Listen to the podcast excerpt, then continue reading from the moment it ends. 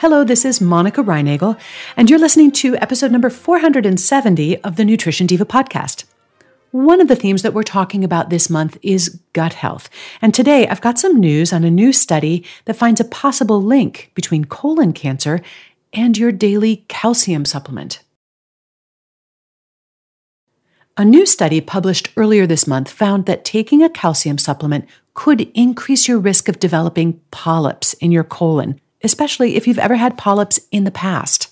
Calcium supplements are among the most commonly recommended and commonly taken nutritional supplements. Although adequate calcium intake throughout life, but especially during childhood and adolescence, can reduce the risk of osteoporosis later in life, the benefits of calcium supplementation in midlife and beyond appear to be modest at best, and a growing body of evidence suggests that calcium supplements can increase the risk of other problems, such as kidney stones, heart disease, and now colon polyps. In this latest study, researchers recruited 2,000 people who had previously been diagnosed with polyps and divided them into four groups. One group took a supplement providing 1,200 milligrams of calcium per day, and that's a pretty standard dosage. A second group took 1,000 international units of vitamin D. A third group took both calcium and vitamin D, and a fourth group took a placebo pill. The researchers probably hoped that those people that were taking the calcium would have a lower incidence of polyps, and that would have been in line with the results of a meta-analysis that was published in 2016, which found that taking 1,200 to 2,000 milligrams of calcium per day led to a modest decrease in the incidence of colon polyps. However, this was not what they saw. 5 years into the study, no significant difference was seen between the groups. But fortunately, the study did not end there, because 10 years into the study, they saw that the groups who were taking the calcium were 3 times more likely to develop additional colon polyps than the group who was taking the placebo. And let me just stress that there was no link between the calcium intake from foods and an increased risk of colon polyps. Now, it's important to point out that polyps are not cancerous, but they can eventually turn into cancer if they're not removed. And this is why those screening colonoscopies are so important. Catching and removing these relatively benign polyps before they can become malignant can save your life. And because the patients in this study were being closely followed, none of them developed colon cancer.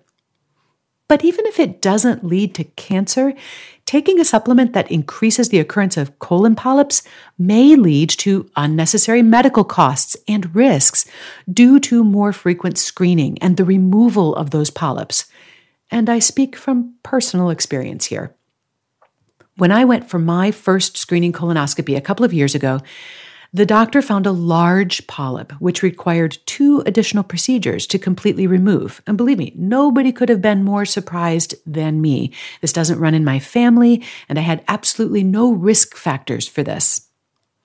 In any case, because they found that, instead of returning after 5 or 10 years for my next screening, I now have to go in every year to be rechecked.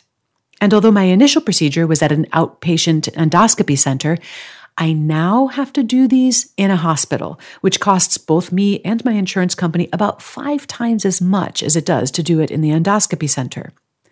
And of course, every time they put me under, there is a risk that something could go wrong. The likelihood of injury or infection is pretty low, but having to have this procedure every year instead of every decade obviously increases my risk substantially.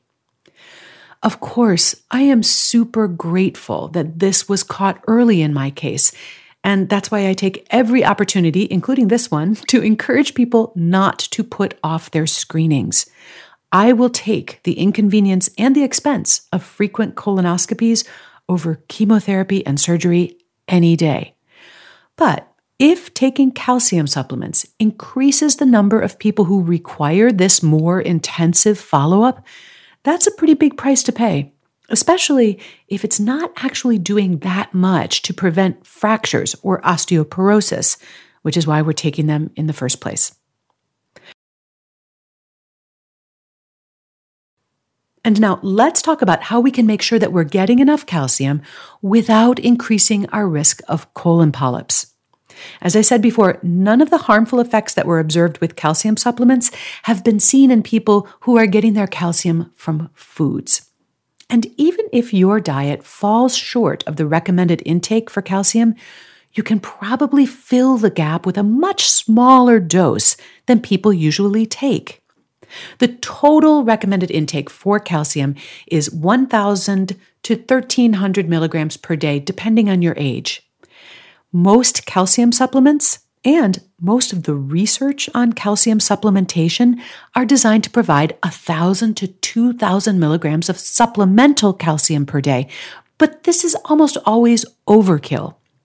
According to the National Health and Nutrition Examination Survey, affectionately known as NHANES, the average American takes in over 1,000 milligrams of calcium per day from foods alone.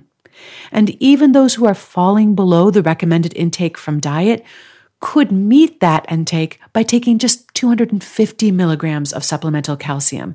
So why are we all taking so much? Doubling up on your calcium will not make your bones twice as strong, but it may increase your risk of other health problems. Finally, I just want to remind you that calcium is only one of many nutrients that we need for strong bones. Vitamin D helps your body absorb and use that calcium, but strong bones also require a host of other vitamins, minerals, essential fatty acids, even protein. So leafy greens and other fruits and vegetables, legumes, nuts, seeds, whole grains, fish, and lean meats all contribute important bone-building nutrients. And for more on this, please see my previous episode entitled Diet for a Healthy Bones. And also, I don't want you to forget about vitamin X, which stands for exercise, because exercise not only increases the health of your bones, but it also helps improve your muscle strength and balance and preserves your overall vitality as you age. And for more tips on how to get and stay fit and strong at any age, be sure to check out the Get Fit Guy podcast, also on the Quick and Dirty Tips Network. You'll find a transcript of today's episode, along with links to those research studies that I mentioned, as well as related Nutrition Diva episodes on our website at nutritiondiva.quickanddirtytips.com. And you'll find me at nutritionovereasy.com and, of course, on the Nutrition Diva Facebook page, where I always love to hear what's on your mind. And before I sign off, I just want to give a big, warm shout out to my Quick and Dirty Tips colleague, Dr. Ellen Hendrickson, who hosts the Savvy Psychologist podcast. Ellen just published a book on social anxiety called How to Be Yourself, and I absolutely love this book. If you or someone you know has ever dealt with any kind of social anxiety, and according to Ellen's research, that's over 80% of us, well, then go to quickanddirtytips.com/anxiety to check out Ellen's new book and pick up a copy. Thanks so much for listening. Have a great week.